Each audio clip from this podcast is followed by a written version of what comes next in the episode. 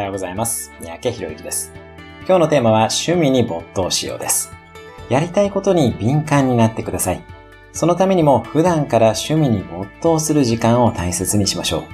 そういう感性があると仕事やキャリアでのやりたいことにも敏感になれます。趣味は何も生み出さないから帰ってよかったりします。その瞬間に入るしかないですよね。自分のやりたい気持ちに敏感になると人のやりたいことも許容できるようになります。また、好きなことをやっていると、ゾーン状態に容易に入ることができます。